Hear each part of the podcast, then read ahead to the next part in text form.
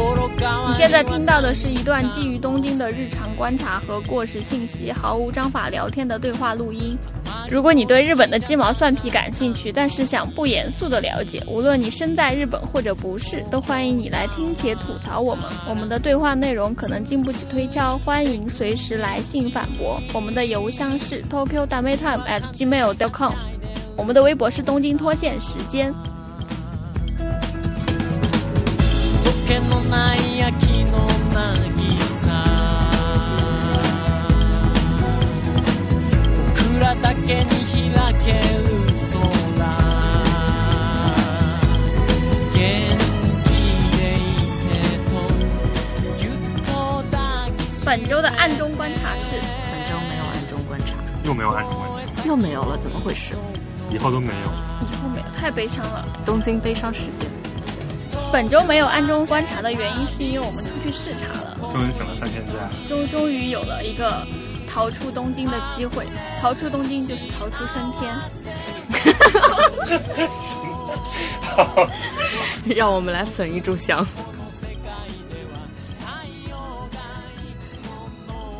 但其实我们最开始是想去北海道，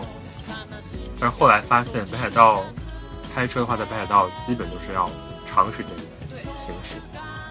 后来就一看呢，就是其实北海道离青森挺近的，然后我们就决定去完北海道，顺便去一下青森。那个坐新干线大概一个小时就可以到。挺快的。然后这时候正好看到了布鲁特斯出了一本儿日本小地方的叫什么观光特辑，那那个是做的新日本观光吧，就是有点类似于在这个疫情的背景之下，给大家提供一个新的这种旅游的方案，对，然后青森就在里边，隆重的入选，然后它相当于介绍了三个地方嘛，就是按照每一个月你可以去哪些地方，它中间附了一本小册子，这里面其实也有提到，就是青森的那一块，因为那边有很多森林，到秋天的时候枫叶会非常的好看。然后可能在以前，大家可能想到日本旅游不会去这种就是比较偏北，然后又不是太广为人知的地方。然后他这次又把这个专门做了一个专题，建议大家去。所以这是一本旅游完了要花一百万的杂志。但估计花不了吧，因为它那个上面介绍的地方都不是那种特别贵的，也没什么建筑。其实主要还是就是有点类似于当地再发现嘛。所以你们之前对青森有什么了解吗？我我要说我的了解嘛，我的了解比较崎岖，可能没有人会像我一样。直直接说就好。我有一篇很喜欢的耽美文，然后那个主角特别悲惨，这个要打断一下，到底跟青森的关系在 哪里？马上就说到了，就那个结局太悲惨了。后来我一直在等待他的番外，那个番外里面那个主人公就是主角之一，他最后去了青森。当青森当地找到这个主角的时候，他是这样说青森的：他是一个跟东京不一样，根本都大到就是骑一个自行车十分钟可能就会逛完的城市。后来的人去找这两个主角的时候，这两个主角可能在青森的街道上相遇了。所以我那个时候就记住了这个地名，我就觉得这个地方总有一点特别。就是他写的是日本偶像的同人文，对不起，可能很多人知道。 Happy Slappy， Happy slappy. OK，所以周三对于青森的印象就是耽美，没有，就是你要这样总结：一个悲剧的文章末尾，开心的结局的发生地，他把它放在了青森。 OK，所以它里边描写的青森是那种很小的一个很破败的城市。对，那个主角就在青森，就骑个自行车巡逻嘛，这次我们说的是青森县，就更大的范围之内，对，青森市实际上我们去的是一个非常有点破败的地方。确实很破败。不光是青森市的话，你有什么印象？我的印象跟周三差不多脱线。嗯我不看耽美，但是我以前看金田一少年杀人事件里面有一个特别厉害的案子，后来少年包青天抄了他，就是一个啊就是那个村子有七肢解尸体，对对然对后拼成，的六个人一个六个尸体，然后把那个头还是那个身子切掉一部分，拼成七个干尸，那个这事哎发生在在哪儿呢青森的一个边远的一个小镇，它虚构的。 ？OK，然后我看完了之后就会发现青森这个地方很炫，而且好像搜青森，然后出来的文学作品，百分之八十都是杀人事件。对，但你走在青森，你不会也有那种这个地方很容易发生杀人事件的感觉吗？吗？就大晚上走在那里，就觉得怪不得太宰治要在这里要死要活的。对不起，呃可能我觉得就是你想冬天的时候，我们去的时候还算是那边夏天的时候，还有一点人气。嗯，那你到冬天的时候，就基本上大家都不出来。之前看月曜也去那边采访，就是冬天真的是一片白茫茫。就什么都没有。但对游客来说，其实是很美的。哇雪，对，所以我之前就是对青森其实没什么印象。就东北有六个县嘛，嗯，秋田、青森、岩手、嗯山形、宫城还有福岛，嗯，然后就是这六个县是，反正我在日本旅游就从来不会去的地方。为什么？之前觉得，就感觉都是在山里，然后又是要开车，肯定，然后嗯，这回很，远。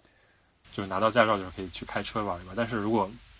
你开车的话，没有同伴的话，又非常难玩，就是它不是适合一个怎么说几天可以玩下来一个地方的。嗯嗯嗯，包括我们这次就是开车去了，然后其实三天就是非常赶，就是你一直在路上，对，对对所以如果你真的要去玩的话，我觉得怎么也得需要两周左右才能把一个地区玩完。对，但是它有六个县，然后这边还有其他很多地区嗯，所以就经常会一个人出去玩的话，会很难选择这个地方。嗯，但游客我感觉国内过来的人去的这两年还蛮多的。因为有那个什么吧，三年签不是相当于强制在那儿住一晚，青森也算是中间的一个嘛。东北六县去一个就好了。之前我爸妈来的时候，我就带他们去仙台，就是离东京最方便的。仙台是一个非常容易去的地方，但是你要是再往山里边走就非常麻烦，嗯，包括电车也变得非常慢。就那个海女不是也是在东北拍的吗？对对对，在那个，但它跟青森有一段距距离。对，它是从青森的八户开始，它要坐一个什么电车，然后再嗯坐完电车，然后再转船，然后嗯转完船再转大巴什么的嗯，终终于到了一个小城市里。然后当时那个海宇那个晨间剧比较火，就是因嗯为她是一个从大都市到一个小地方去的一个女生，然后发生了一些故事嘛，嗯然后就非常治愈。对对，吃鱼，治愈。对不 起，你是饿了吗？对，当然她也在那里有吃鱼，就是那边的海鲜什么的非常便宜。因为在海边上，日本的海边都不贵，这是什么对话？ 但真的，我去青森之前，我对它的印象也没有那么好，也没有那么差。其实，因为毕竟我身边还是还是有一些人会去青森的。他们去一般都是我我的朋友好多认识的，可能去的都是游客。当然，除了那篇耽美文之外，大家都是就是真的过去旅游的。但我身边有人专门去青森住那个，就是星野那个酒店嘛，那个是后话。然后大家去的时候都是说啊，那边自然风景很好呀，然后跟别的地方可能游客没有那么多呀。所以我这次去之前，我还以为那个地方是那种就是旅游景点的繁华，是有一点那种。结果没想到就是那个它的一个县级市，就是青森市本身嘛，就有点破。 那天去的时候正好又在下雨，就市区中心很小，这一点就比较让我惊讶了。就你走走就基本上就完了。嗯然后你在我们开车去了别的地方的时候，那些城市也就真的很小。就以前我在看小说的时候，就有一个人写篇文章，他说他去了一个小镇，那条小镇就你只要点一条烟就能走到尽头。我脑子里当时一直在想，呃，什么样的城镇能够用一条烟就能走到尽头呢？啊，我那个时候心想，在中国肯定就只有我家那种三百八十线小城市，就能够做到，还不一定做得到，因为其实你还是是大的，因为背后有一些别的那种农田嘛。但是青森这种，就是他们这种地级市下分下去划的区域之后，你就会发现核心区域真的好小啊，真的很破败的那种。而且它甚至就是一般站前是比较繁华的嘛，嗯它站前甚至有很多地是空着的，就没有建东西。嗯然后有时候我就可以去那种小城市，你你走到街上，发现很多熟的广告，嗯就补习班的广告，就是其实变相说明，就是这儿的人其实他年轻人就是想考出烤出嗯青草，考出这个地方。创造美好未来。除了熟的讲师，就是整形的，整形也是为了改变命运。 对，整形也是为了改变命运。我觉得城市的部分就是其实没有什么可说的，它在城市里其实么。你想找吃的也也没有什么东西。对，就是你搜来搜去，其实也就那么几家。我去之前的预设是这样，然后我去之后，结果发现其实也是这样的。但其实我这次旅游完回来，我其实是还想再去一次。你当时不是在路上说这种小地方，我之后不再去了吗？ 这样的小城市， 曾轶可，你听见了吗？ 快跳过，跳过，好。但是回来是什么契机让你觉得你还要再去？因为景点没有刷完嘛。就觉得其实这些地方，他们还是怎么说？你能感受到他们还是有一种动力，就是想让大家更多的知道自己啊，或者说他们还是做了很多事情的吧。嗯怎么说呢？你可以感受到，就是这样的作用其实不是特别大，他还是有在很努力的发掘出一些当地的魅力。嗯，比如说去了之后发现，这个苹果是真的可以做的很好吃的。他们的苹果真的还挺好吃的，他们的苹果有好几种，我记得那天我还拍了一下。就是我们在青森市的时候，我们去了当地的那个苹果工厂，那个店还做的叫 A Factory，对，它是一个二零一一年 Good Design 受赏的一个开发的一个地方，然后它里边卖的就全是跟苹果有关的甜品啊、果汁儿，包括有点冰淇淋，有点像苹果的纪念品连锁商店。甚至还有就是酿苹果酒的设备，嗯就你可以看到那个整个的那个设施在里面。嗯然后二楼是一个餐厅，就是是一个法餐，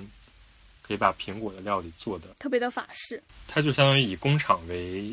概念的一个土特产店吧。嗯就是它做的还真的是挺用心的，因为它是片山正通来设计的。哦，其实做的挺好的，而且我觉得那个空间就挺，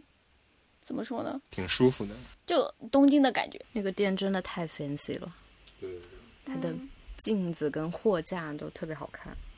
它店里的冰淇淋采用了四种苹果，就是不同的做成它的冰淇淋。就有不同的甜度和酸度，然后嗯，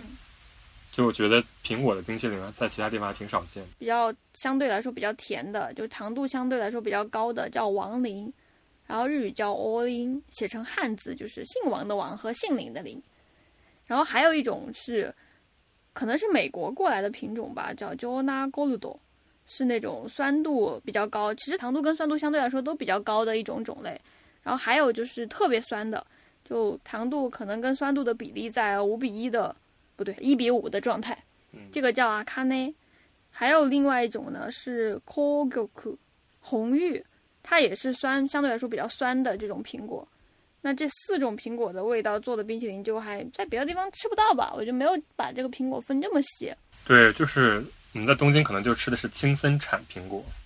对，大家知道那个地方苹果是最好吃的。对，然后就是甚至是有卖的比较贵的，就是嗯，一颗折合人民币就是一百块钱，一百一百人民币，但是就是你甚至不知道，就是它还分什么王林、就那 g o 不知道。我以前吃苹果就只知道那个里面有那种脆的，还有或者就苹果吃起来比较对比较面的，我只知道这两个东西。对对对，嗯小时候会吃过富士嘛，嗯但是其实我是觉得富士甜度是一般的嘛，嗯就是可能咬起来比较脆，嗯，但是就是我个人是比较爱吃蛇果， 就是是哪种？就是那个特别红深红色的苹以果。前特别贵的那种，对对对，但后来不是中国也产了吗？嗯后来就是变得很便宜。但是中国现在就是很多就是日本的品种，嗯，都是日本输送进去的嘛。对，就是有的是明书，有的是暗书， 所以就是其实青森的苹果在国内是买不到的。因为它没有往中国出产嘛。对，就是因为中国已经有这些品种了，所以就是哦它更多的就是在国内自己消化，然后有一些是出口到台湾和香港的。嗯嗯但其实青森它不是一个从多年以前就在产苹果的地方。对，我们不是去了那个博物馆嘛，然后里边有个年表，嗯，是一八七五年才引进了三棵美国树苗。所以其实是他们就是开闭关锁国被打开之后，都过了几十年，然后他们才开始摘这个苹果，摘这个苹果，种这个苹果。种这个苹果树。对对对，但是现在却成了他们县的代表的一个文化之一。做的真的是挺好的。你觉得它是一种商业的好，还是一种生活的当中，就是它已经渗透到大家的生活里面了？我觉得两方面吧，我觉得青森人他们其实吃苹果就是很正常，嗯但是他们就是街边会有很多那个卖苹果派的，嗯我觉得做的是真的挺好的。嗯就是这个是生活中的，但是商业上呢，我觉得就是尤其是 A Factory，嗯，它其实是把整个青森的这个苹果相当于包装了一下，嗯是有设计啊，包括整个商品做得非常好，嗯所以就是一定程度上也帮助了就是青森的农民，让他们有更多的收入啊或者怎样。我觉得总的来讲是一个对本地起到一个非常好的商业的作用。那你就想起来那天去红前那个 A Factory 那个门口，他不是栽了一棵梨树嘛？嗯，突然有一点理解了，感觉有可能是就是苹果还是一种商业的苹果树。对，其实你在城市里是看不到什么苹果树的嘛。看那个红前市立观光局就做了一个红前苹果游览地图。这个地图我两年前去青森的时候，它还是免费拿的。然后我前几天去再看他的官网，我发现他已经开始做顾子了，他做了一个清单，就是。这是什么消除清单？就是你吃一家，你就可以划掉一家的那种小的小本子，然后你还可以在上面写你的心得，制作你自己的苹果派地图，然后还拿他的那个插画做了一些 T 恤，还有一些什么徽章之类的，你可以在网上购买。我就觉得呃就做的很好，他能把这些每一个小点子都呃本身也做的不错，然后最后都回到商用上。嗯，顺便一提，它还有苹果九地图。所以是一个谁出的？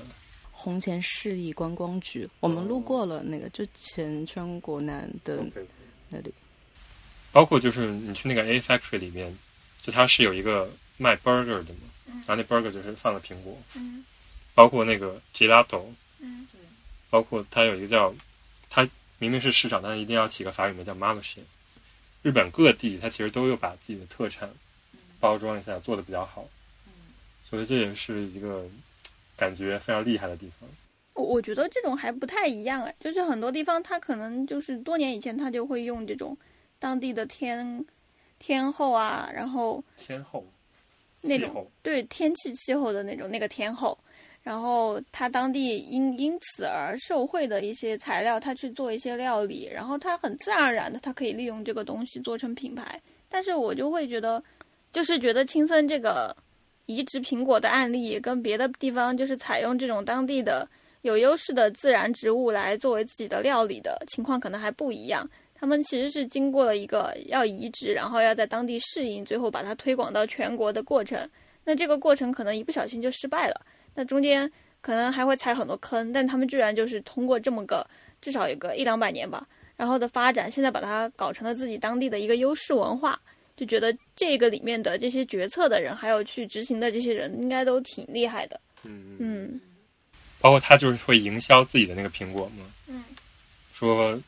高品质的奥秘就是转果，请你来讲一讲什么叫转果。它是有一套就是成熟的培育体系的，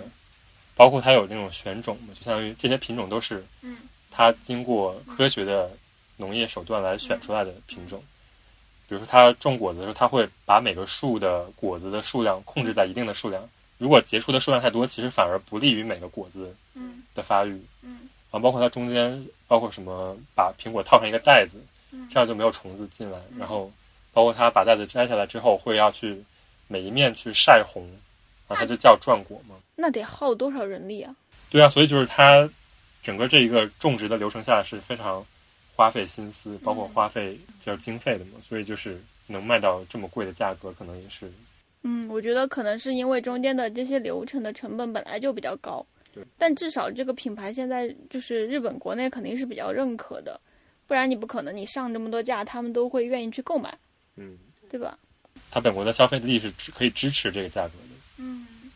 你像在中国，如果同样，其实在中国有很多同样品种的苹果，嗯，虽然就是质量上也是有差别，但是这个苹果本身它的成本是没有那么高的，嗯，就是日本还是有这种农业上的保护自己国家的这政策的，的。嗯，嗯，就是如果接着刚刚商业的话题，但那些苹果的周边产品，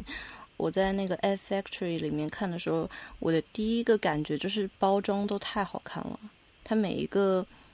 包装的思路都不太一样，有些是把它做的很像苹果的样子，有的是传达苹果的某一个点，我就感觉那个整个商场除了它自己本身的那个牌子是得了 Good Design 奖，我觉得它里面每一个产品。似乎都是得奖的感觉，特别特别特别好看，建议大家都去买。而且我在那里就觉得这简直像一个追名林群的那个后援会，太多的苹果了。就把所有的东西都弄成苹果样子，然后那个邮局的那个邮筒，上面是一个苹果，然后什么，甚至有点觉得用力过猛的感觉，嗯，这不挺可爱的嘛？但不知道住在那儿的人，他们自己会怎么去想这种东西。星野的那个奥如来溪流的酒店，它其实晚餐也是采用了当地的这种，就是苹果的文化。就它那个酒店的餐厅就叫 Lingo Kitchen，一眼望过去会觉得没什么特色，结果他做的东西都就还蛮好的。它酒店里面特别多的种类，基本上每种东西品控都是好的。很多酒店它会做一些甜品，做的很随便，或者一些嗯、呃不是那么重要的菜，就一下子特别难吃。但星野给我的感觉就是每一道菜都是都是挺好吃，水准都在线的，而且它的那个苹果冰激凌招牌的苹果派好好吃啊！他当时不是有个沙拉，就是三文鱼拌拌苹果，我也想说那个沙拉，那个沙拉好吃。啊然后什么四种苹果汁就横向摆在那里，就是你可以选。我会因为苹果对这个酒店挺有印象的，但我会觉得就是星野他是因为自己酒店的文化比较好，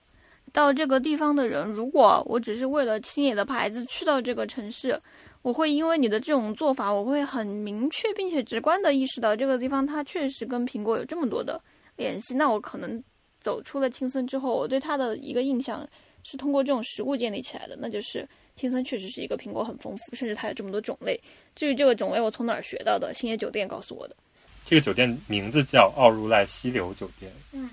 就它不是星野最开始创立的酒店。嗯，它有一个故事是吧？与其说有个故事，不如说是他前期前期是一个靠关系户建立起来的一个酒店，后来就是经营不善倒闭了之后，被那个星野和高盛一起买了下来。嗯，他在经营不善之前是一晚上三千日元，然后星野现在可以卖到一晚上三万日元。它那个地理位置很好哎，奥如赖溪流的那一家，它不是在那个国家森林公园里面吗？对，但是你想，我们开车进去多么曲折，啊就是它其实是地理位置实际上是不好的。最开始开业的时候，应该是很少有人会真的慕名而前嗯去那个酒店，所以就是星野还是一定程度上救活了这家酒店。他在那边就是做这件事情多少年了？他买下酒店开始它大概是零四年左右买下来的，相当于现在人十六年，十对六年了。奥如拉这个酒店本身是九几年，那个关系户就相当于把整个这个地区，就是石河田这个地区都改造了，就是造了很多酒店，包括有另外一个酒店，现在也是星野叫青森屋，然后就是这两个酒店现在是被星野给改造了。这两个酒店都跟一个人有关系吧？就是冈本太郎。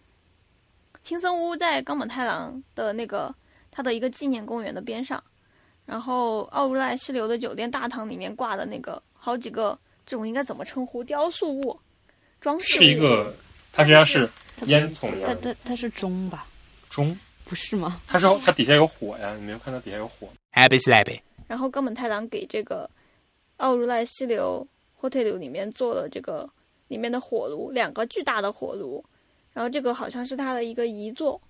嗯，两个都是青铜制的，大唐那个叫森之神话，呃，另外的休息室的叫河神，河神是他的遗作，都是超过八米，一个是八点五米，一个是十米，重五吨和七吨，特别大型的一个作品，上面就摆着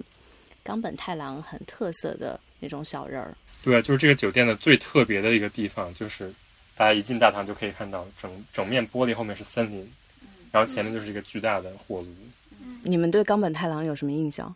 就冈本太郎，可能外界知道他最多的部分是那个他给大阪万国博览会一九八六年的那一场，他做了一个叫太阳之塔的东西。这个塔从去年开始应该是重新开放了，之前一直是关闭。那个塔其实就是一个他比较典型的代表作品。然后那个塔的那个脸是一个，就是以日本神文时代的图偶作为那个就怎么说呢原型，做了这样的一个描绘的这种东西。你去看过那个塔没有？我没有，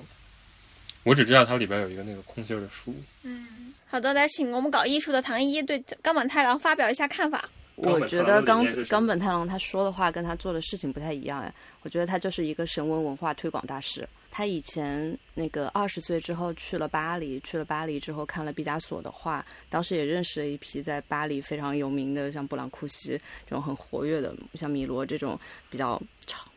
比较超现实、比较抽象的那种活跃的艺术家。他在看毕加索的画之后就受震撼，然后就觉得哇，我要怎么样才能做得像毕加索一样好？向毕加索发出挑战的男子。后来呢，他是呃五几年的时候回到回到日本，在国立博物馆看到了神文的那些图契。那个时候，日本其实还没有那么把神文的那些文化作为一个非常重点的宣传。然后他就看到那些特别是土偶上面的人，还有那个神文的土器上面那个纹理的那个装饰，就觉得特别好，然后就觉得哇，这个可以。我的理解是，他会觉得这个可以，这个东西非常的好看，我可以用它来对抗毕加索，所以他后来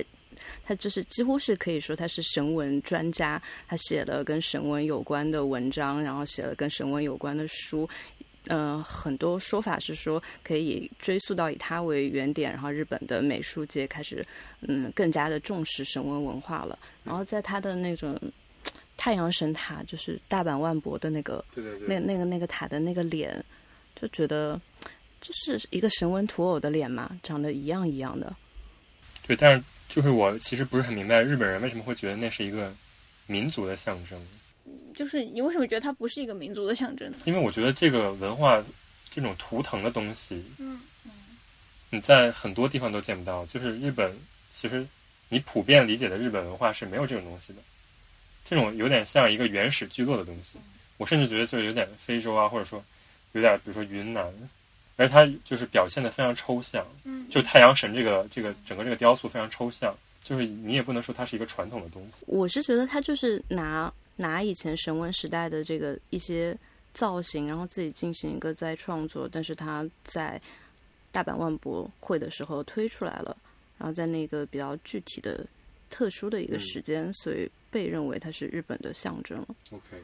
对，我就想说，那就是你说他是从神文时代就是做的神文时代风格的艺术家，那也就是说，神文时代他的这种艺术是可以被认知为日本的代表的艺术的。对，现在就是认知神文时代的艺术是日本代表。那那它的内容主要是什么？相当于出土了一堆青铜器嘛，是吧？是青铜器吗？土器、陶器，陶器和嗯土对器。对，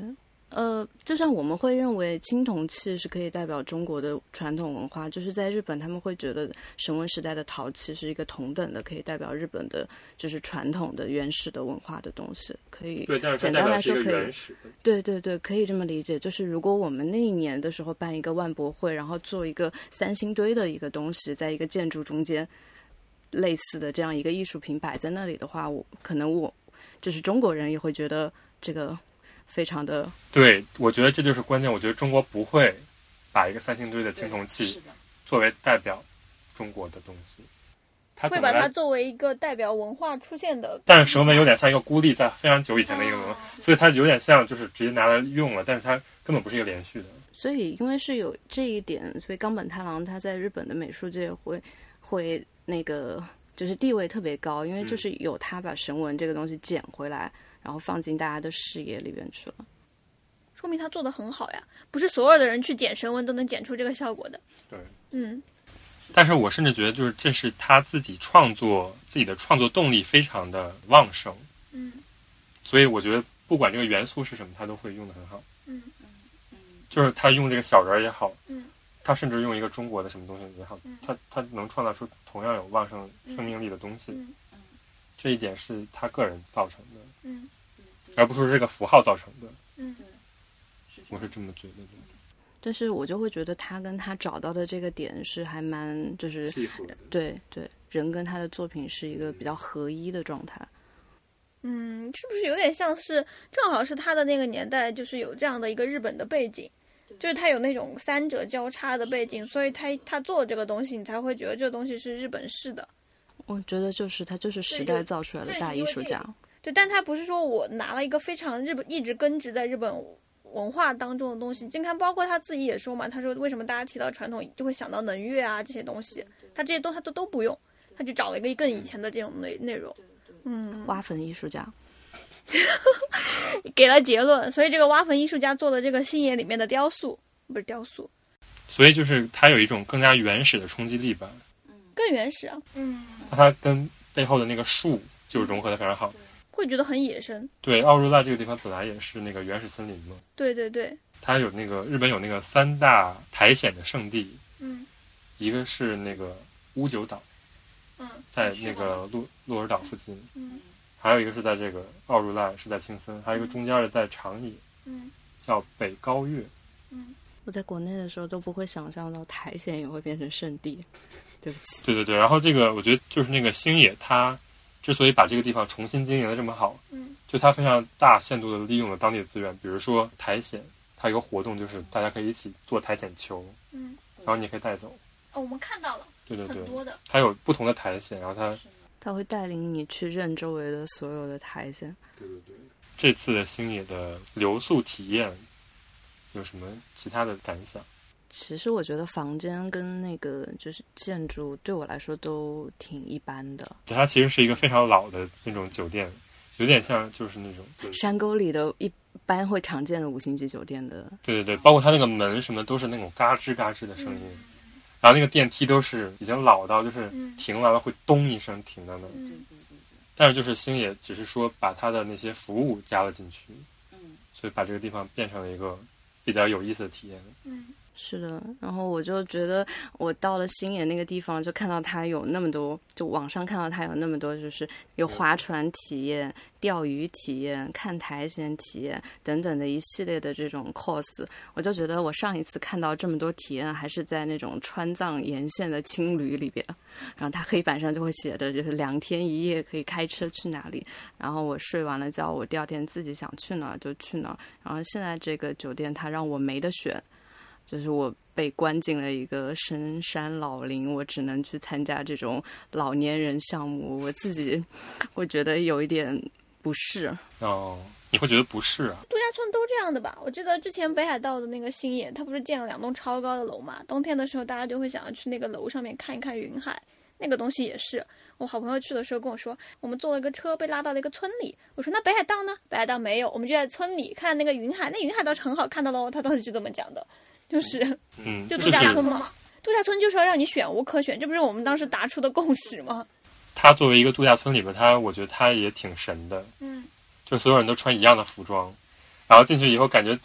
进了一个邪教的现场，嗯真的就是就是这种感觉， 所有人穿一样的制服，然但后日式旅馆不都这样吗？你进去发现大家都穿的一样的衣服，就是入住了。对，但是就是他还给每个人提供了就是那种提着小篮子，嗯然后天哪！ 然后每个人去吃的东西，然后什么对去泡的温泉都是一个目标，嗯对，然后看里边，而且又是加上日本人那种特别安静的走路方法嗯，你会觉得所有人就像鬼魂一样飘在这个酒店里。真的真的，我就是我脑补的那个场景真的是禁闭岛，然后然后因为因为那个以前在那种青青藏沿线的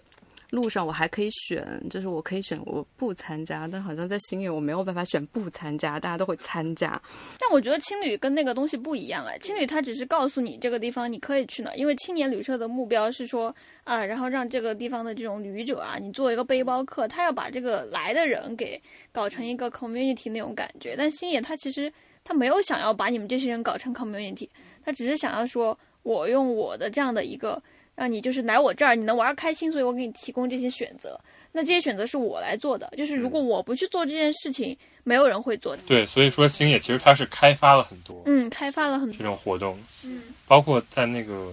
那个复式的那个星野，嗯，就是那个可以爬山的那个嘛。对对对，它后面是有给你搭了一些帐篷，嗯，然后包括它有下雨天，它会有雨中瑜伽，嗯，它相当于开发了这个项目，营造一种氛围。这这种我就不行，我就很炸裂。我为什么要跟着你去雨中做瑜伽？对对对，但是这这种思维方式又非常日本，对对对，这是它比较高级的酒店，它才这样做。然后它有一个终端的品牌叫 GM，嗯然后一般是改造那种老的旅馆，改造成星野的品牌而已。嗯这种里边就是只有泡温泉和睡觉。它其实只有高端的地方才嗯会给你提供这些东西。就这个高端的这条线不叫界，叫虹夕诺亚，翻译成中文叫虹夕诺亚，实际上就是星野屋，嗯因为那个鸭是屋的意思。但是它就是没有把那个星野这三个字儿，星野屋这三个字儿写出来，它写的是虹夕诺亚。嗯就这个创始人叫星野加路嘛，嗯他有一个不能说出口的， 就是这种设计酒店的一种理念。嗯他说想营造一种跟下界的隔绝感。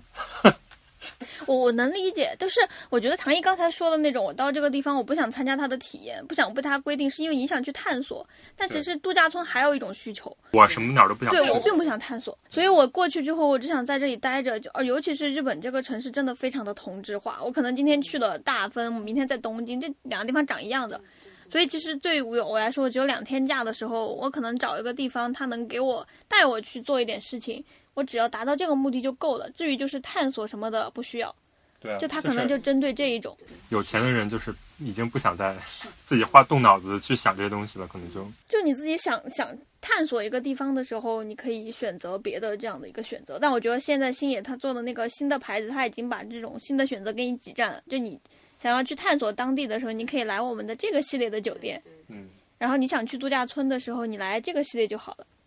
对啊，所以就是他刚才我说，就是他想创造一种，就是把你给隔绝开来。对对对，他就是想创造一种跟下界的隔绝感。 所以就是他，尤其是那个清景泽是他第一个嘛，嗯他是在清景泽创业的，嗯所以清景泽就是他完全描述了一种就是日本如果没有经历明治维新的时候，居住是一种怎样的嗯体验，嗯就是一种在那种山谷中的嗯小村落的感觉，嗯然后包括他在冲绳也是一种村落的感觉，嗯所以他就是把自己最高端的这个线做成了这种纯日式的体验，嗯这样才能跟其他的这种度假村区分开来。而且清景泽在新野加入那个访谈里面，他不是讲嘛？他说之前他们在做清景泽之前，这个地方根本没有什么年轻人来。然后在新野这个地方工作的年轻人，他们可能回家了之后就，你每天在这个清景泽工作，他家可能不在清景泽，那他换一个地方，他再来的时候就没有什么生活。但他把这个度假村做起来之后，诶，这个地方人也多起来了，来的人也多起来了，观光客多了之后，其实这里的员工诶，感觉到生活也有拓展，就这对种感觉，嗯。星野创业是在那个青井泽这个地方，嗯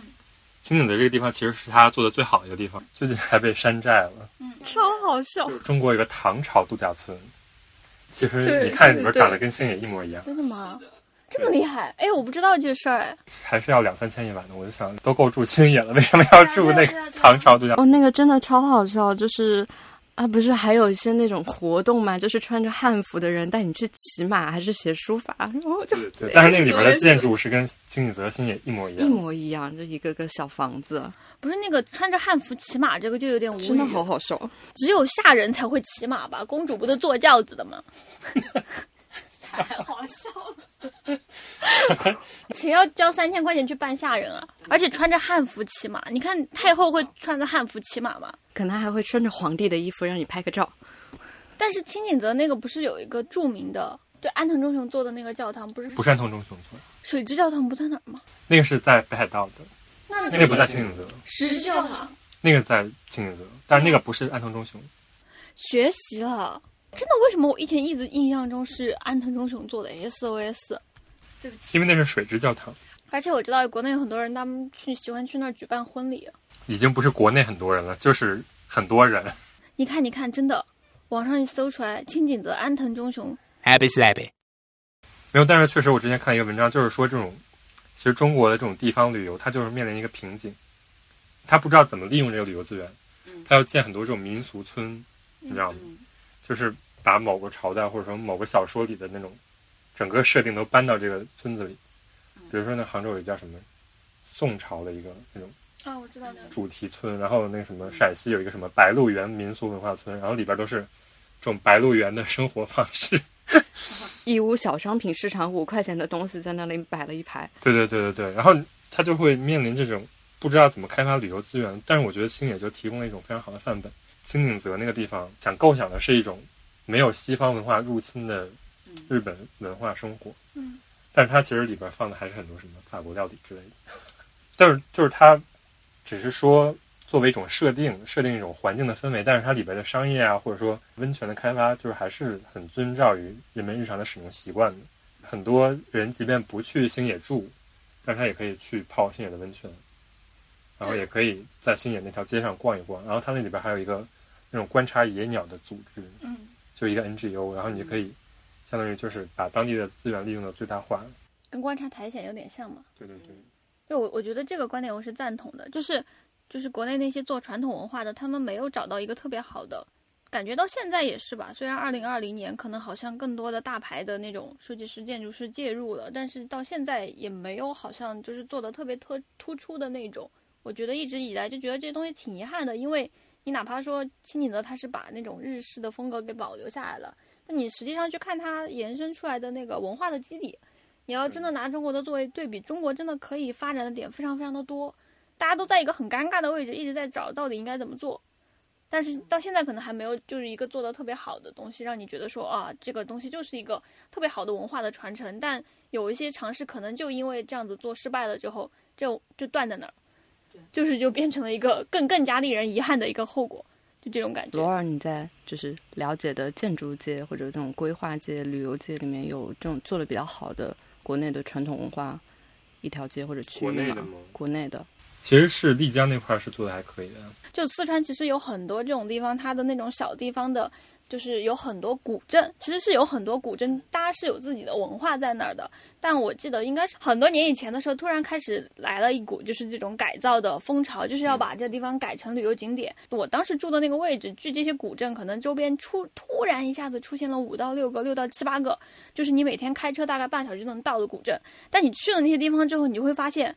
大家都是石板路，挂着同样的那种，而且就就当时都江堰地震之后，上海过来说要改造，改造的时候，当时就说要在都江堰的城中心建一个一九一一年时代的城门，然后当时本地人就是一股。啊，我们都没有见过的门，就这样子建起来嘛，建起来了。然后那条路上原本啊，那条大街上它是有很多，确实是有很多老房子，可能以前的一些已经被推倒了。他就用那种一定要规定你们要做川西坝子的这样的一个门窗，然后所有的店都刷的一样的门窗，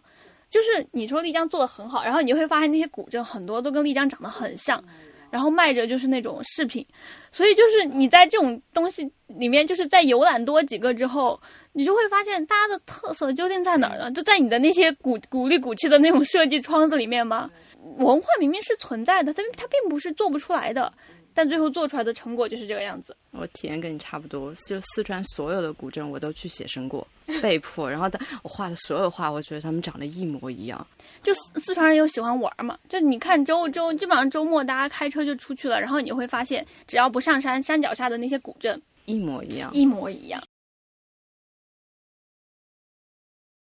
包括当时北川新建那个羌族的寨子，羌族的寨子它是就是有点浅黄色的那种，又是那种勾画的窗子，一样的石板路，一样的小桥流水。就你进去之后，你永远看到，就中国古人一直是在这种地方生活嘛，你会有一种，就你本地人都会觉得，嗯，怎么会这样？对啊呀、所以我刚刚听罗尔讲，就是中国现在已经到二零二零年了，还是这样，就觉得其实还是有做的好的了。有一个叫大理喜洲的地方，我不知道你们知道吗？我知道，我知道，是一个美国人在那边开了一个那种教育型的酒店。他是买掉，他是买了一个当地的一个宅子，完全自己修缮、修成了一个酒店。嗯他就会跟美国的好多那种文理学院，就是那种比较理想型的学院合作，然后那些美国人来这边跟当地人交流，做一些比如说料理的叫什么工作坊，就大家一起来发掘这地方的料理怎么能做的嗯更加让大家知道。嗯，但是就是总的来说是对当地是有回馈的，而不是说只是为了盈利。我好像听到关键词，感觉是你刚刚说的这个例子，感觉跟当地或者跟社区这种结合的比较多。然后刚刚我们举的反例都是一个比较架空的，然后比较均质化。对对对，有很多现在开发的那种模式，就是说相当于把整个镇子买下来，然后当地人赶紧给我搬走，然后就是把这个地方全都做成民宿。对，但是就是这样，其实是反而是比较容易做的。嗯如果你是让当地人住在这里，然后你这样既就是这个商店档次提升不上去，然后游客也不愿意来，但是就是总的来讲是没有一个平衡。像国内要要不就是全都是商业化，要不就是全都是当地人在做那种小生意，但是就总的来讲没有把文化做得很好。我就想说，嗯，我再补充一句，就是国内这种反例去多了之后，你看，啊当我来到真的来到京都，看到他的那些东西的时候，其实肯定他不是按照京都做的，但是这种反例在我的脑海中留下的印象，经年累月，它就已经让我开始对这种东西有一种厌啊，烦，就是你会本能的觉得这种东西怎么会，怎么会又是这样，是这种，他们会注重这种差异化吧。对，就是我觉得国内还是在一个这种那种阶段，复制粘贴的一个阶段，就是说这个石板路都是一家做，那可能这家最便宜，就大家都用，所有的古镇都用这家的地板之类的。可能，有可能，然后他那个义乌小商品就是啊，都都是这个生厂家生产，这家最便宜，那我就全都买这家的工艺品。可能还有眼光问题，就是最顶上的，大家讨论的时候，他们看到了什么样的东西，会决定他们想要做什么样的东西。对，然后就是星野另外一个其实当时星也是买了青森这个地方两个酒店，嗯，当时另外一个我们没去嘛，就就 对，离得是远青森屋，对，然后是这两个其实是有大巴接送的，就是你对可以在这儿住一晚，在那儿再住一晚。对。然后青森屋那个就是一个比较传统的一个温泉酒店，嗯，对，它里面摆了很多，睡魔，他那个房间里都有睡魔，房间里摆的睡魔可能驱赶睡眠，那谁来解释一下，就是这个睡魔到底是个什么东西？我一开始真的以为它是个妖精，但后来去了青森的那个纪念馆之后，我发现这东西应该不是一个妖精，因为它的所有的那种都都是有神话的伪光。正的历史人物，它能够被作为睡魔来就是体现这种，它这个不是说把它当做魔鬼吧，而是说把它当做一个形象来驱赶魔鬼。对，就是它不是一个要要吃掉你的魔鬼，而是帮助你去抵御。我觉得这东西我小时候在国内也看过，就是有点像元宵节的灯会，但是就是国内后来就是，我不知道你们看的灯会是怎样，就是相当于今年比如说兔年，嗯，它整个里边就全是兔子，嗯，有一些神话传说，但神话传说比较少。我已经快没有记忆了，说是，哎，但我看过灯会，后来都是电子的，哦，我后来看的全是电子灯，它它是有有点像那种机械结构，哦，对对对，现在的是那些花还会动啊什么的。对对对但我小时候走丢的那个时候看到的，就是还是比较手工的，跟这次看到的《睡魔记》的那种差不多，是竹骨编出来的。哦我觉得这个东西我好像小时候就是在国内看到过，那只灯不会过嗯是有的。只不过现在这个东这个文化好像已经没啥了，所以我嗯觉得可能青森也是说相当于保留了一下这个嗯文化的感觉。还是他们喜欢搞祭典，对对，但是他真的是搞得挺好的，他我觉现得在搞不得挺是好的，真的挺好的。那个睡魔的手工艺人都是相当于第几代第几代哪个嗯派哪个家族，他是感觉像确立了一个品牌，就是我们是一个做睡魔的人。对，而且一般传统文化这种东西，其实它可能不能盈利嘛，可能就大家就没人做了。结果他们还能把这个东西当成一个职业，对，但是我觉得它不光是相当于做成一个工艺品，嗯，它整个就相当于是有一个流程的，比如说嗯抬的人是怎么抬这个水这个灯的，有，包括就是那个画的故事啊，还有评选比赛，就比如说关公啊什么东西，水浒传》什么的，那那个也对会进到日本的《睡魔记》里面。对，会改变。但是它现在我看上回我们去那个博物馆里看都是什么神武天皇，都已经是日本的。不是有武松打虎吗？就是他们比较喜欢的中国的那个传统的故事。对，但是它现在慢慢的就但也有很多自己的嗯对对自己的传统文化。对对对，那有一些新的东西吗？还是没有结合那种新的一些？可能有新的吧，但它那个是要靠创作的，就是你可能要你要做一个现代的东西，不一定能引起当地居民的共感。那你做这种什么以前的这种什么神武天皇，还有什么这种驱赶驱赶鬼的这种故事的，但我觉得它的表现手法就比较的还是比较有点像中国的那些东西，像你之前说那个年画，啊是年画吗？对，我觉得有点像年画，就是它是有一个好坏之分的。嗯好的人他的眉毛可能就是那种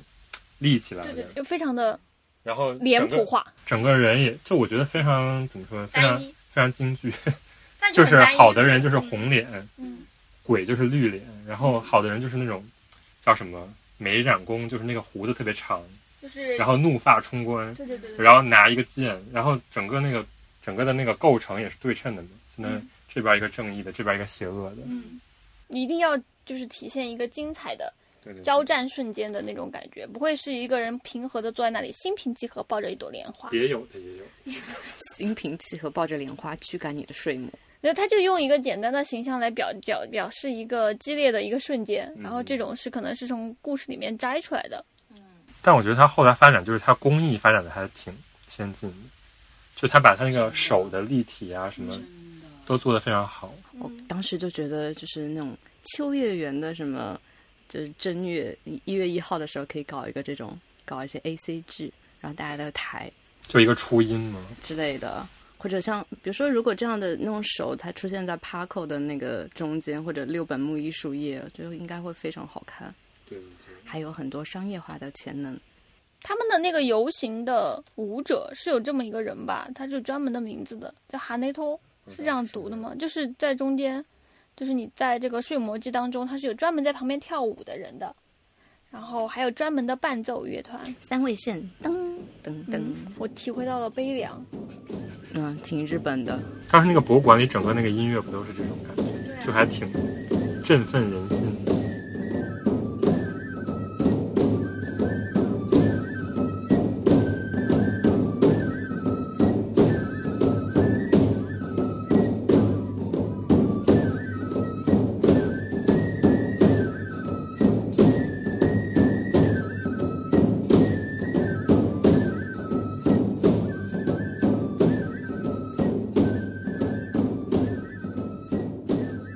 包括就是睡魔记他们在青森这个地方叫内布塔，嗯但是换了一个地方叫内布塔，对，然后就是甚至形状啊什么的画的内容也不太一样，嗯，然后在另外一个地方叫写的汉字是吧？那对，也也是内布塔的汉字，嗯叫利，但是就是给不他的这样的一个汉字的写法，就会觉得为什么你们要用不一样的字呢？当在这个问题上谷歌搜索的时候，发现其实他们自己也没有把这个问题搞得很清楚。但我觉得更多就是相当于你看完这个地方的这个记忆，然后可以再去下一个地方嗯看不太一样的记忆，这种感觉。明年去，对八月二号到八月十七，八月初。它会在不同的地方、不同的时间错开的。嗯，这样就是你可以去，也可以都看，也可以。因为我很喜欢之前摆在青森车站的那只麻雀，把它做成了睡睡魔。就可能我对那种人物的善恶的表现没有太大的印象，但那鸟真的还挺好看的。当当时我们在那个博物馆里面，不是也有一只绿色的鸟吗？嗯，那一只也很好看。对，我觉得这种鸟啊，这种不一样的表现形式可能会比较好。那种年画的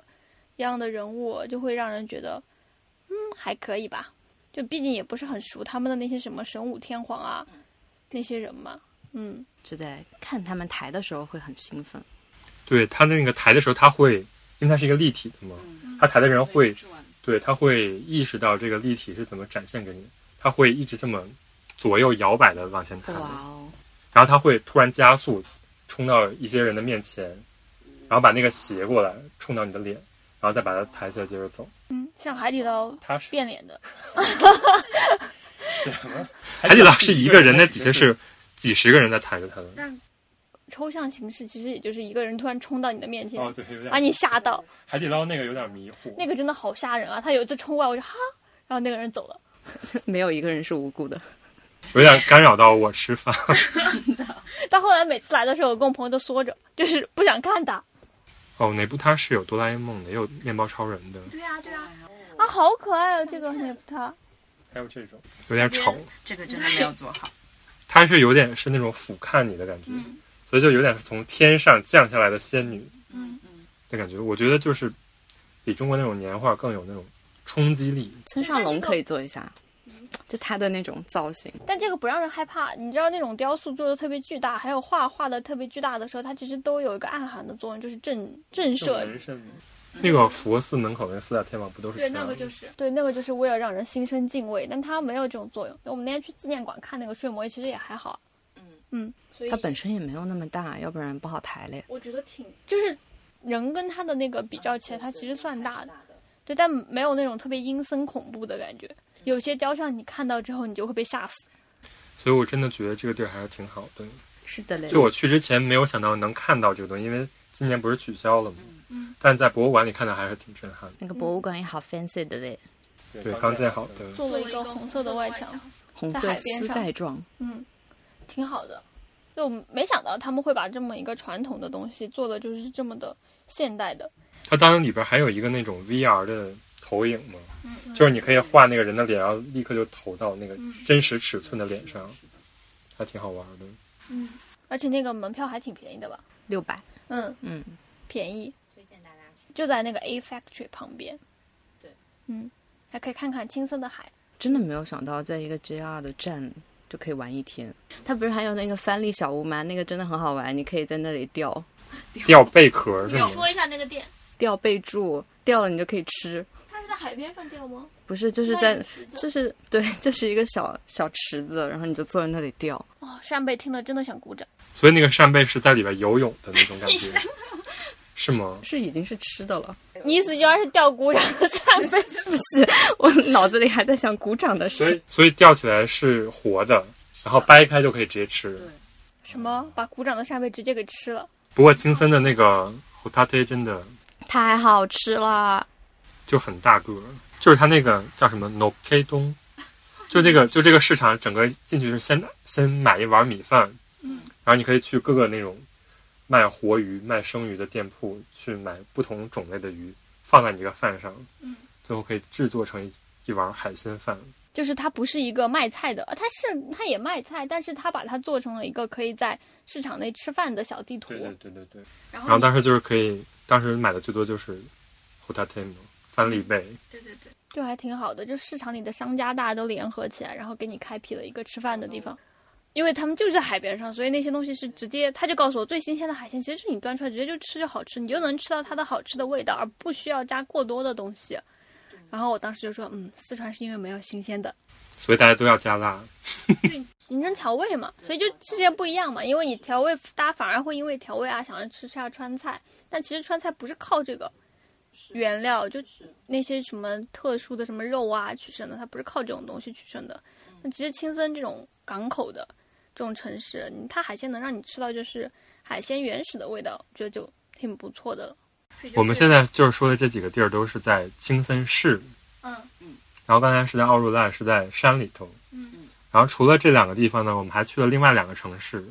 在青森市的一左一右，嗯，左边是红前，右边是石和田。嗯先说哪个？红前呀，就青森的那个 A Factory，其实在另外一个地方，刚才说它有分店，然后那个分店还它是一个比较有名的建筑，最近开始有名的，上个月才开的吧？刚刚开始有名。然后是谁做的？可以说一下田根刚。你这名字就不想说了，啊？为什么为什么？我还想表达一下我对他的爱。那那你来表达一 下。非常喜欢田刚刚。我觉得田根刚就是一个 nobody，完了，对，是来，啊，唐毅赶紧把这个呃罗二说的 Nobody 他是一个在 base 在巴黎的日本建筑师，嗯是的，跟上期连起来。不是我们故意要连的，是大家都在连。嗯，我也我也要录节目，我才看到他二十岁的时候就什么中标了爱沙尼亚的博物馆，但三十岁的时候才建起来。对对，那我是那个之前在 Toto 里面看了他的一个展，然后我就觉得这个建筑师拼贴做的真好看。拼贴。对，拼贴，我们在那个红前的那个，它叫什么？红前现红代前阿卡连仓库美术馆，我们在红前的仓库美术馆看到他，嗯、进进馆的时候有放一些这个仓库原来的那些照片嘛，跟他的一个设计思路。他处理这些图的时候，他不是呃，一般我看建筑展会用一些 KT 板，嗯就是一些帕列奴放在那里，他是会把那个嗯、呃不同的时期的图片就是重叠在一起，然后里面再加上了一些他自己的。勾勾画画，我就觉得他的视觉上做的特别好，但是我觉得那是他之后再弄的，就是他跟他的设计没有特别直接的对关，我联，觉得跟他的设计没有直接的观点。所以他是一个平面做的比较好的建筑师。对他对我来说就是一个 挖坟的拼贴艺术家。就是为什么说挖坟呢？嗯他这个资料库也没有具体产出个什么来，但他这个资料库本身的形式我是特别喜欢的。感觉很多人都是他的颜粉。真的吗？原来很帅，我现在就去搜。现在就挨上了。我原来是颜粉，天哪，太好了，没有粉错人。 嗯，就我我真的是觉得，就是做每一种类型的怎么说，每一种类型的设计吧，都应该有一个思，就是他的思想的资料库。所以你觉得红前这个美术馆嗯具体哪里做得好？我觉得改了之后不会让我觉得很生硬，就是那种仓库改建的，我会觉得它里面有过多的东西。 OK，它其实保留了很多这个仓库本来在做的事情。对，但又不会觉得很做作。对，其实你逛完之后，你不会那么意明显的意识到这里曾经是一个留下工人血汗泪的仓库。这里是苹果酒的仓库。然后我想说，那个里面不是留了很多记录嘛，你就会觉得日本人真的文件记录真的是做的太好了。比如说，就连当时不是有什么，就是你做那种什么开这个东西之前，你哦，有一些给工人的注意事这个项，注意事项全部都留下来了。那种拼贴的那种东西，居然留下来被他对，而且它被它做成一个就是展览的一部分。嗯，那个仓库应该已经关了很久了吧？嗯，对，然后他才开始改建的。对。说到资料整理，这也是我为什么就是很喜欢他的作品。我到日本来才觉得资料整理真的是真的是一件很重要的事情。看年表就想起唐颖每天上课在那里讲，他们很喜欢做年表。这年表，啊之后请你做一个年表，从那之后，我去博物馆，我都会看一下他们在做什么样的请你年做表一。个资料收集册。但那个红前美术馆的出口的地方，它有一个小型的图书区域。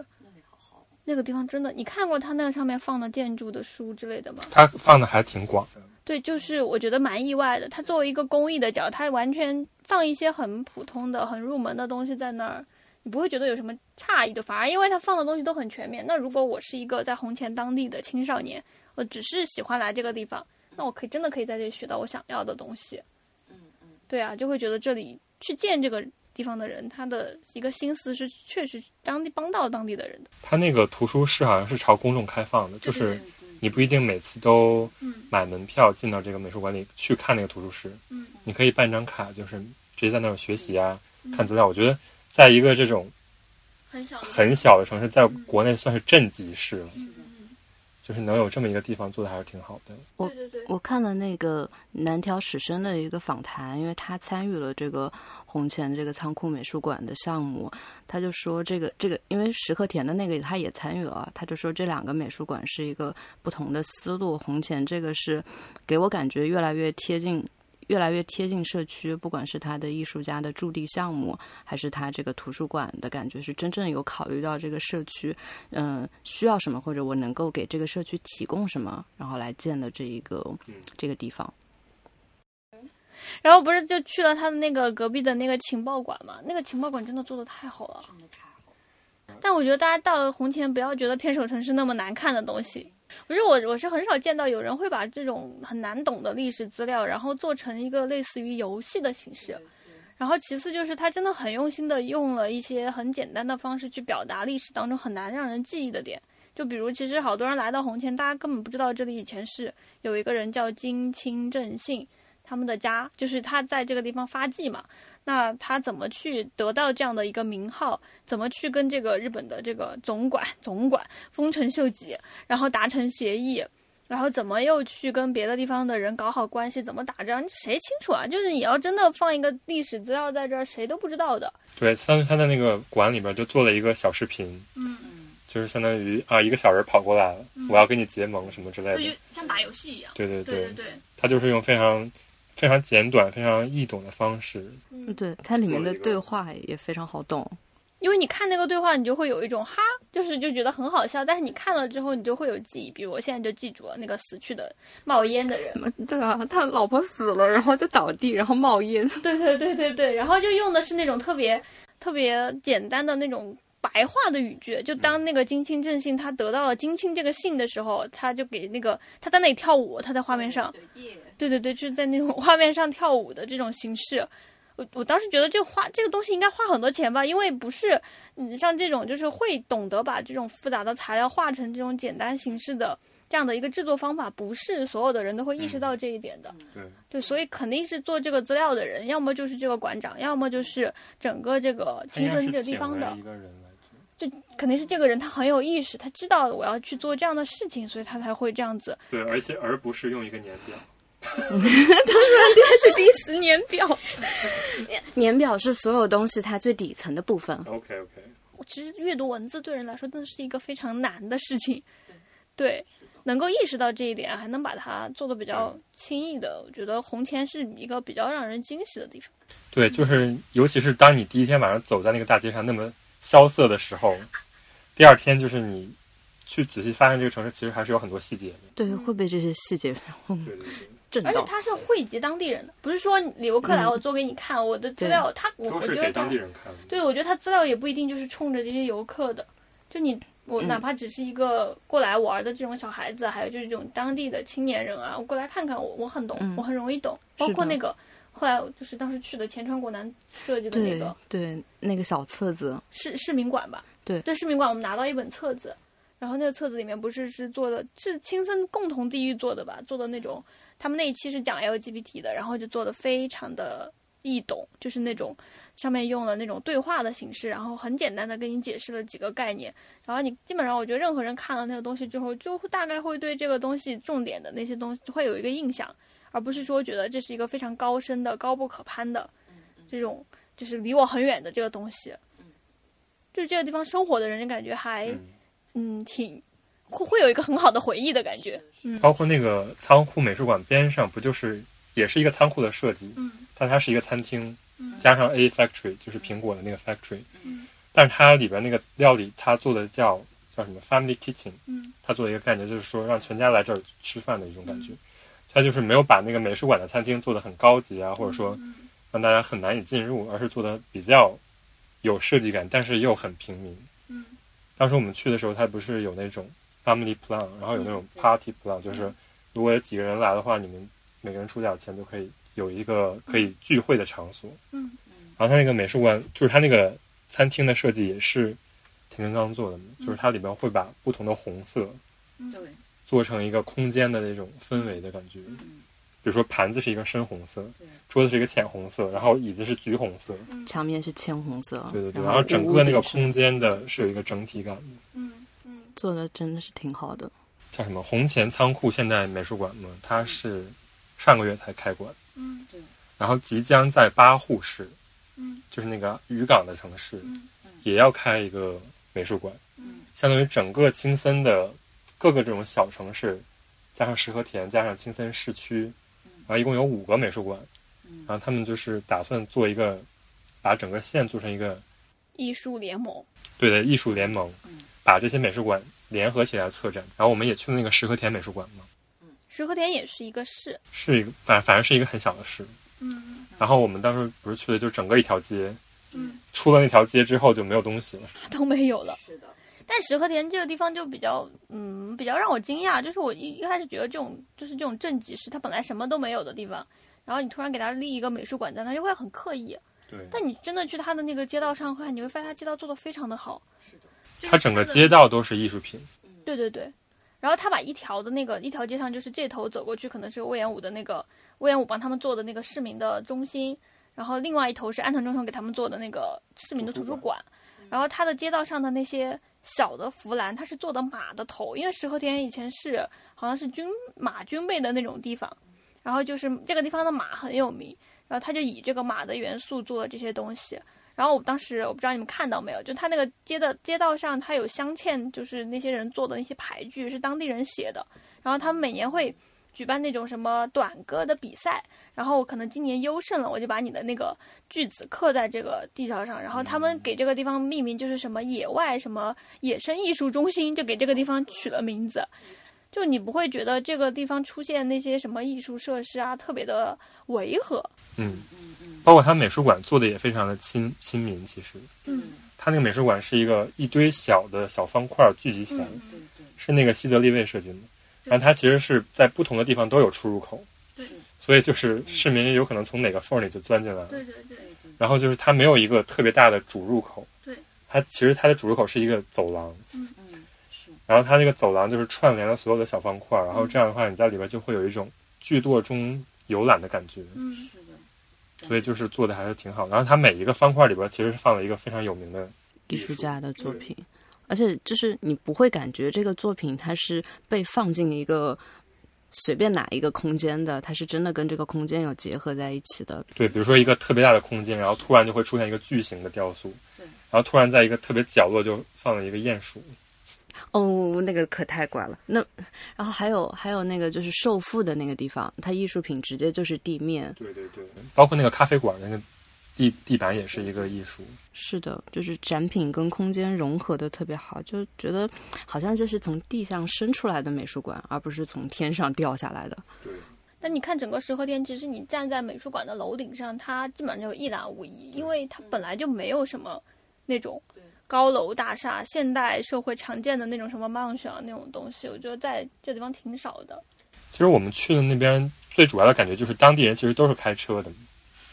他其实生活方式不是那种以市中心为中心的生活方式，大家都是那种去郊区的比较大的那种嗯超市，然后那个超市边上会有一个那种可以可以停车的麦当劳，嗯可以停车的吉野家，可以停车的书店，就整个那种我们当时不是路过了就觉得很美国，嗯就是整个一眼看上去都是那种停车场。很广的，对，所以它的市中心其实是没有什么活力的。嗯但是我觉得就是他们会把艺术啊，包括请一些有名的设设计师重新思考一下市中心的，相当于它的功能和地位，一定程度上让大家认识了石和田这个地方。嗯，对，我看那个就是南条史生的访谈，他就说他，嗯、最开始是参与了一个项目是市对市民做一个艺术意识的调查，然后这个项目之后呢，就跟石和田建立了一个很深的关系。之后，嗯，他们政府想搞一个分布式的公共艺术，的一个这样的片区，所以南岛史深他就参与了这整个项目。就会觉得这个地方的人到底是住的什么样的一群人。就你觉得这地方应该都是那种向下走的那种趋势的，就大家的文娱生活超丰富，然后他们看的那些美术啊那些东西也不是随随便便就放在那儿，就是大家都没有什么意识，但是就要接受这样的一个安排，也没有这种感觉。街上不是有各种路牌，其实都在导览嘛，就导览你去怎么去浏览它的这个城市，就说明他们的这个地方的这种管理的人意识就比较高。我觉得整个青森就是我们经过的那些城市，像红前啊，还有就是石和田啊这地方，还有个地方我们没去嘛，就是 ACAC 的那个是吗？它的那个展览中心是安藤忠雄做的嘛，然后那个地方我们不是没来得及去嘛，那个地方不也是类似于这种，就是要把艺术带到当地的那种项目嘛？大家会觉得渐渐的不想在青森住了。你说的对，他们确实是有这个对啊，我是觉得这是一个相当于他们在绝望中寻找希望的一种过程。对的，你说对了，他们不就是是就是你有，嗯你去那个城市，明显感觉到就是年轻人根本不想在那个城市居住。然后我觉得当地人才会想说，我这个青森怎样才能找到自己的定位？然后就是说，艺术可能是一个方向。青森不是有那个嘛，就是人口减少率在全在日本全国都位居就是第一、第二的。它已经不是说我要防止我的人口不增长了，它已经走到了我怎么抑制人口不下滑，嗯，就是不能再继续减少的好像他自杀率也是特别高的，抑郁嘛。就很就很绝望的一个城市的感没有觉。办法看这个数据，对啊呀、嗯，你不觉得这个跟濑户内海其实有点像吗？不一样，濑户内海是气候还是宜居的呀？嗯，但是这个地方是真的，一年可能有一半儿时间都是冬天， 嗯，所以就会觉得这一半儿时间我就有点像北欧一样，就是那种，嗯天都是灰的啊，然后就是只能在家里做一些事情。就像在就像奈良美智要烧房子一样。见一个少一个。对啊，所以就是青森有很多的计划嘛，就是说吸引艺术家嗯来青森，它不是有一个叫什么驻在计划，叫什么驻地？就是给钱给艺术家，你可以过来投作品，然后选中了之后，你住在这儿，然后你做的东西都要跟我们当地的人交流。其实驻地计划不是一个很新的东西，好多地方都在搞。但我觉得我看到之后，觉得比较新奇的是，像红前那个仓库美术馆里面的作品，就是驻地计划产出出来的，像是嗯、呃潘一舟他的一些作品。潘一舟他是他是一个上海出生，现在在日本活跃的艺术家。他之前还是代表日本艺术家出去去国外展览，嗯嗯嗯，他好像是九岁搬到了青森了就。是的，是的，所以就邀请了一个这样的跟青森有关系的艺术家，然后做了这个驻地项目，跟当地他的一些生活记忆和居民，嗯，有有一些连接。像后来请来的那个尹秀珍也是这样子。尹秀珍她有一套很有名的作品是，她每去一个地方旅行，就会用呃衣服去建这个地方的城市的一个微缩模型，所以把他邀请了过来，然后跟当地的人聊天，拿一些当地的人的衣服，建了一个行李箱，就这种感觉，他们真的会把它放进这个美术馆里面作为一个常设的一部分。最有名的那个驻地艺术家奈良美 智，哦，奈良美智是是的，他他的工作室在红前不能算驻地艺术家嘞。他他本来就是青森的人啊，他本来就是红前人，对他那个狗不也是他捐给？对，我觉得好有钱啊，说捐就捐。我看纪录片的时候，他呃 A to Z 就是十几年前那个展，就是在那个仓库办的，嗯，他就是在那里烧房子的。包括那个红前里边不是有个酒吧吗？对，里边那个挂了好多奈良美智的画，也是奈良美智送给那个酒吧 的主人的。对我们去的那个酒吧，然后就是我离奈奈良美智的画只有几厘米，你在他的画边上我在上课，嗑瓜子儿。对不是你在他的边上打工。对啊，然后他们就好开心，就是一个普通的酒吧在那里聊天，但是旁边就挂着一幅感觉巨贵巨贵的画。你不要用钱来形容艺术，是是好，吧当。然是， 对不起。不是，我觉得就是这种画这种东西，你真的你要要卖到商业的场上，你才会意识到它的价值。我觉得他送给那个酒吧的主人，包括那个酒吧的主人接受这个礼物的时候，应该不会说 不会进入到第一商业那一层。第一想的是哇好贵，对对对对对，那所以有这两两种思路在我脑海中，我就会觉得我在这个空间还挺奇妙的。但那个酒吧就隐藏在一个破旧的停车场，啊满是爬山虎的房子里，对你甚至都看不到酒吧的名字，看不清。怎么说？表面上看起来什么一文不值的城市，你是你三月没去过，你没看三月的时候，他经常在东京打广告，其实跟京都的那个哲学之道可能有点像。小京都，红前确实是有被称为小京都，这个小京都也有点好笑。一开始以为就是大家随便喊的，最后没想到小京都是一个品牌。然后有一个地方有一个东西叫全国京都会议，领头羊就是京都。然后就是，OK，我同意你是小京都，你来给我交钱，这种感觉。啊评选成为小京都是有条件的，你不能就是说就是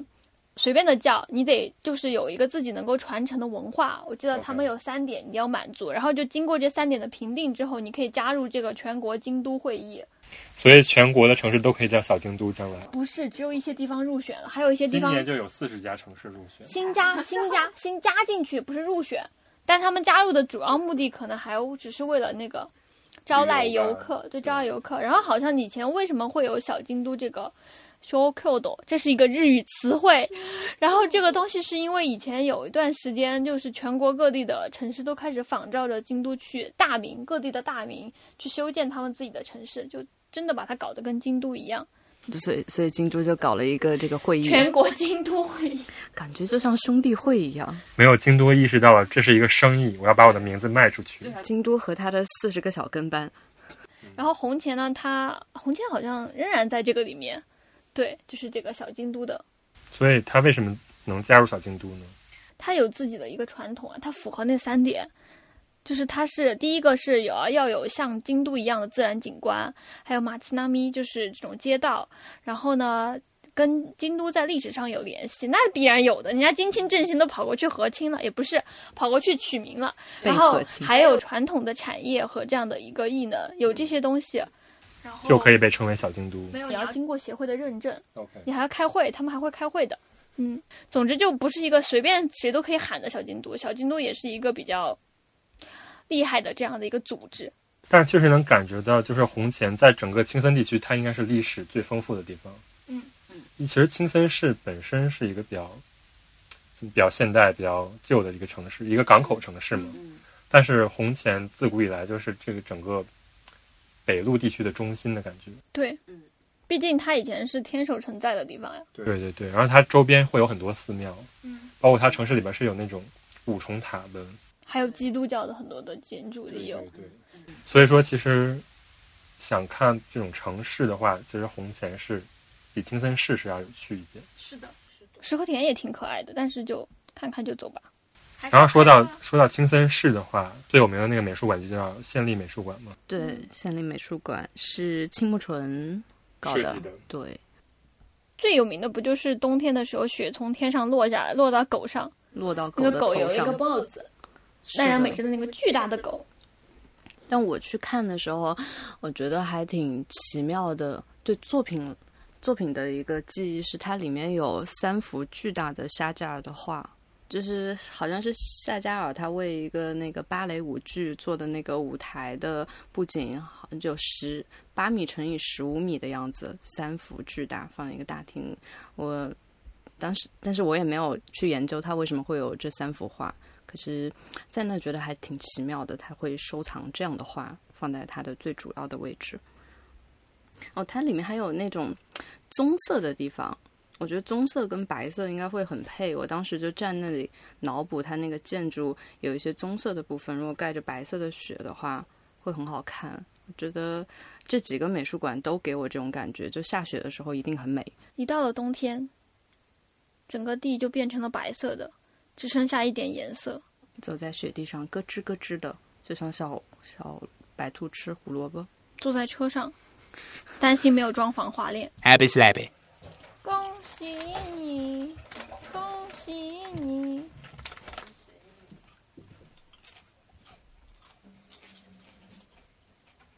你想说什么来着？我想说，刚才说觉得青森是不是这种做艺术的这种做法，是不是跟濑户内海有点像？现在决定收回这个说法，因为感觉自己的观点有了改变。为什么呢？因为濑户内海地区，我们聊的时候其实是在说这个地区它怎么去做这些艺术的东西的。像直岛就可能只是一个财团，他想要把这个地方给振兴起来，所以去做。那青森它是整个一个管理的体系做的东西，它是一个行政上的一个组织。我觉得这个更难得哎。当然，我不知道，就是说日本的这种政治人才选拔通道，它有什么特殊的地方？但一个就是在这种地方上生活的这种管理者，他有这种思维，并且他选的一些人，他不是就是很随便的选一些草包的。很好奇这种去管理这种地方的人，诶，他们是谁？然后为什么会有这样的一个远见？如果只是在地方，然后嗯待了很久，然后发展出这样的一个眼光，感觉就看的东西应该很不一般吧。嗯，嗯，我去查过，然后就发现之前是有那种，其中有一个就是好像是专门做这个战略的其中一个人吧，然后他当年好像曾经做过一段时间的在东京做那种记者之类的，然后是从东大文学部出来的，然后后来回到青森去竞选地方议员，嗯然后后来就一直在跟做这种跟这种战略相关的一些东西，嗯，你说这个，我想到那个， 我看资料说，青森县立美术馆它在零五年的时候，嗯、建零五年的时候开始建，呃，最后呢，它建完了之后是青森县的知事，他把馆长调去了近代文学馆，然后自己当了一个馆长，所以这个馆长兼县长的体制造成了运营上的混乱，然后被指责馆长不在，然后他就后来就没没干这个馆长的事儿了。哦既嗯然一个省长想兼任馆长也非常厉害，他没有说一定要走那种经济的，就是有点类似于那种完纯商业的，而是从文学开始走。我是觉得他经济应该是不差的。苹果嘛，对，嗯，对我我看他们青森自己有一个那个地域的，大米吗？东北大名很有名，就是整个这个有一个叫农协嘛，就是为了维持这些农产品的价格，嗯，他们会想说，在超过了需要的时候，本来生产大米的地方就别生产了，就相当于控制这个产量一直是对、对等这个需求量的，嗯所以这个价格一直在维持在一个比较高的水准。嗯这样相当于其实这些农民他们生活方式，嗯，包括他们的，就包括这些农民的收入水平都是比较高的。其实，对，所以就是我之前也有听什么日本的 podcast 嘛，实际上是有专门农民来做的 podcast。No k a n o n e t a 嗯是一个做的比较好的一个农业系嗯 podcast，它然后它也有自己的 YouTube，它上面就是会在讲你在种这个树的时候，你该怎么弄这些枝叶呀、或者说包括嗯怎么把它杂交啊，这些他们自己的生活方式是一个享受自己的生活吧，他们不会觉得这是一个 没有文化的工作，嗯，所以我会幸觉福得感比较高，对幸福感比较高。然后就是也有那种，我看 YouTube 也会看那种打鱼的人，嗯就是弄一个 YouTube，然后粉丝有十几万人，嗯就在看他打鱼。哎，我觉得很很有趣，现在跟跟李子柒有点像嘛，嗯对对对嗯但是就包括那个农业的那个 podcast，他也会聊到李子柒，就是他聊到李子柒的时候，也会想说，就是中国也有这么好的农业文化，嗯但就是中国并没有说，他以前一直没有把它作为一个文化来推广，现在其实也对没有吧。但是李子柒就是一个开始嘛。但你要说中国，它真的，你真的如果要回归到它要拿哪个东西去宣传的角度，我觉得反而问题它又变复杂了。对，就是农业可能不是一个、现在来说不是一个好的切入点吧。对，大家会觉得，嗯，我们还有那么多东西都还没用呢，怎么就到这儿了呢？会有这种感觉。我查到那个二零一五年石和田他们有一个地域的那个就是战略体系，然后中间他们就有讲，就说像这个石湖田石和田湖旁边有那种艺术家住住在，他们是一定要把这个作为一个目标，要提升这个住在艺术家的比例。然后石和田市是有要跟石和田现代美术馆合作，要做成一个艺术的布朗洞。嗯然后他们也有说，就是他们这个地方可能就相扑这样的人可能比较多，所以他们希望能把石和田这个地方打造成相扑饭的圣地，然后相扑哦饭相扑粉丝，OK，的圣地，就是在他们的整个的这种就是战略当中，文化占了非常大的一部分。嗯，而且它不是以那种很虚的说我们要发扬我们这里的文化，而是就很明确的说我们在这五年之内可能需要做哪些事情，比如说，呃，开一些这种政策支援这个人才交流。你看他们这里这个战略上就还有写说，当地的那些人在这里如果工作的话，他们要帮助这些受贿人互相之间能够实现一个这种类似于地域 community 的，就是这种地域的组织的建立，所以他们会特意的做一些这样的一些项目，使这些人能够加入到这个项目里面来，然后就育成这样的一个组织。然后还有就是一些在艺术方面的一些内容啊什么的，他们也就是想了一些办法，比如说有一些没有人住的地方把它弄出来，就是等等等等。你会觉得这是一个好的手段吗？我觉得是，至少它结果让我看到了。但是就是之前中国也有搞这种，一个叫碧山的地方，有个叫碧山计哦，我划知，道，不是那个 D N D Department，它就在那儿。对对对嗯。但是他当时好像是有一个哈佛的人嗯去那儿访问了，嗯他批判说，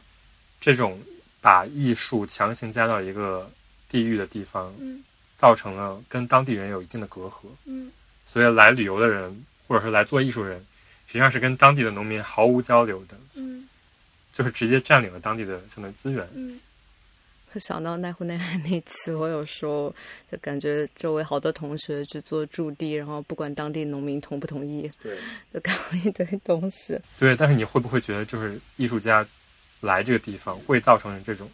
就像之前我们说，池和田这个地方，它其实没有什么年轻人愿意过来的，而且就老年人肯定会一年一年的不断的减少。所以这种情况下，如果你你不想一些办法把这些人给找过来，你这些东西肯定是做不了的。那这种时候，我可能选择艺术这条道路，然后做这些会让年轻人觉得很好，然后又能够稍微帮助到当地的这些人的这些东西，那这个地方可能就是一个好的政策。但可能对另外一个地方来讲，就比如说中国的一些城市，或者说这种三百、三千八百线城市来讲，它不一定就是像日本这种城市一样拥有的课题就是人口减少，它可能课题是还没有脱贫。呀除了脱贫之外，可能还有别的呀，比如当地的那些人，他可能已经富裕了，但富裕了之后，他面临的可能不是什么人口老龄化，而是一些别的一些更多的一些东西。就什么制度啊都没有建立起来之前，然后你贸然的说我现在要引入艺术，为了提高这个地方的旅游观光的名额，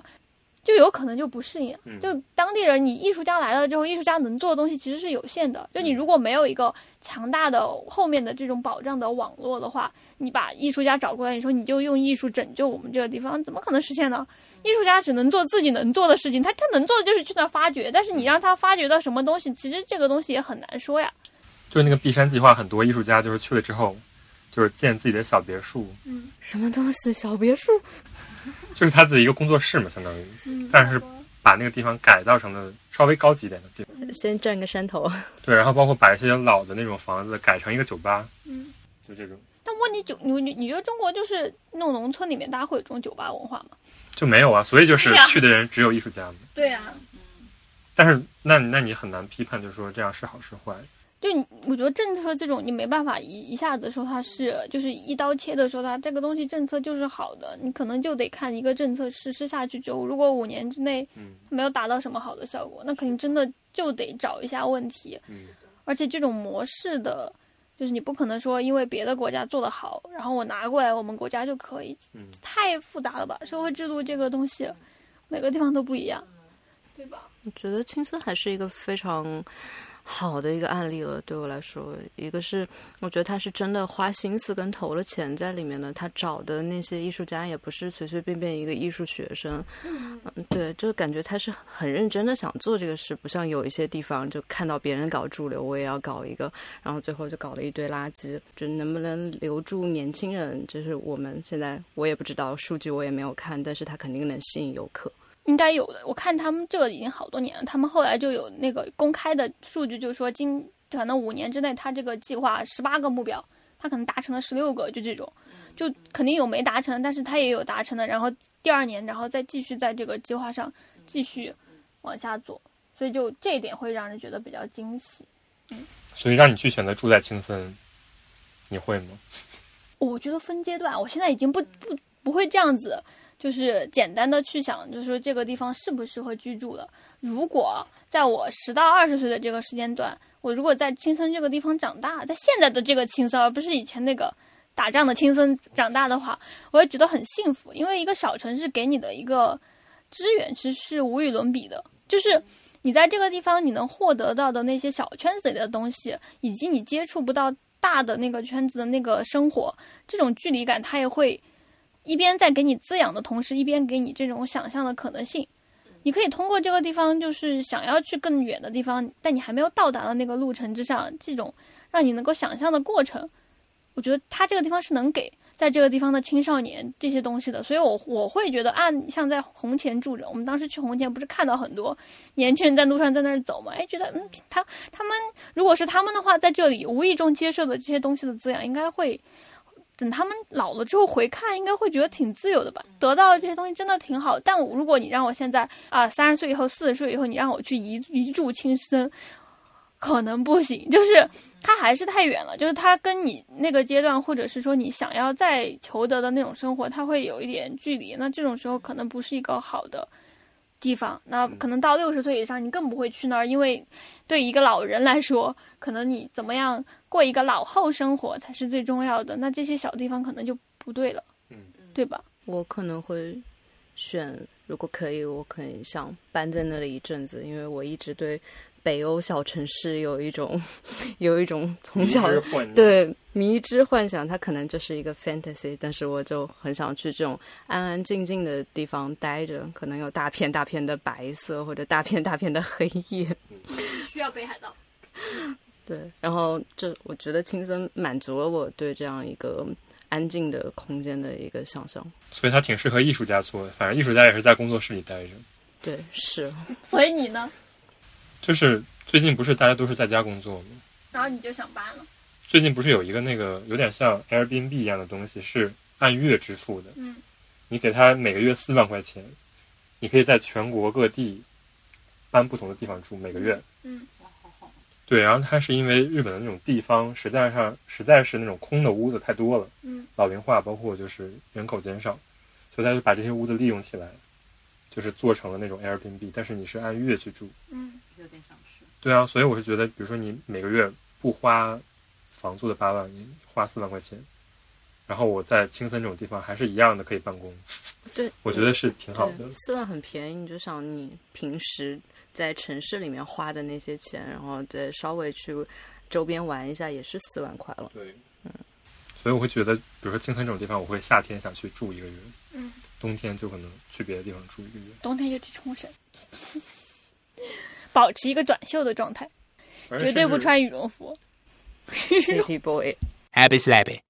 对啊，它其实有点像北欧，就是嗯，你稍微走一会儿就变成了深山老林，特别无人打扰的感觉。但是你立刻又可以脱出那种生活环境，到了东京，就感觉是一种比较好的距离感。这样说起来，我觉得成都以后也会发展成这种城市。对啊，我们周末都是去山上玩的。但是成都就有一个问题，就是你不能自己拥有自己的土地，我也是，你看，你可以去山上找一块地，命名但是那个地不可能属于你。那个地不更属于你。但是青森这种地方，就是你可以找那种没有人要、没有人要的地。我们家十多年前在青城山买的房子，现在被政府拿 Happy Slappy。上不了架。然后我再我再问一个问题，你问，如果让你从事农业，收入甚至是我们普通上班族的三倍，你会想去从事农业吗？什么样的农业？就在青森，种苹果吗？甚至就是种种水稻，种什么都可以。不会，对，为什么？因为发现了我的价值不在种植。种植无法实现它的价值。你白天种植，晚上运营娱乐公司，然后你还能挣就是更多的钱，可以吗？然后你的地还特别大但。你这个问题其实问的其实就是钱跟钱跟不是啊，不是啊，就是问你想不想从事农业？不 想。你看吧，你就是活在一个刻板印象里。不是你这个节目好，你这个什么鬼？对啊，我只是单纯的问你想不想从事农业，然后你说不想，因为我不适合农业，那不一定啊，每个人都适合农业。我是原始人，我睡得太多，我不适合打猎。就那天说的那个日本的那个地图像爬青扣一样往下掉的那个，那个人现在就是边做记者边做农业。日本好多这种人，对对对，然后我们公司就是之前会有那种 workshop，嗯，就是非常出乎我意料，是大家都想从事农业。我觉得在日本从事农业就是变成一个，很但是 fancy 的事情。或或者说不是 fancy，就是大家对它已经没有那么大的偏见了。觉得能做这种身体力行的东西很好啊。但你知道，而且我甚至觉得它是可以做一个兼职的，就是你甚至可以边从事农业边从事别的。我确实是在身体力行看，用眼睛吸收这两件事情中间，我宁愿选择躺着。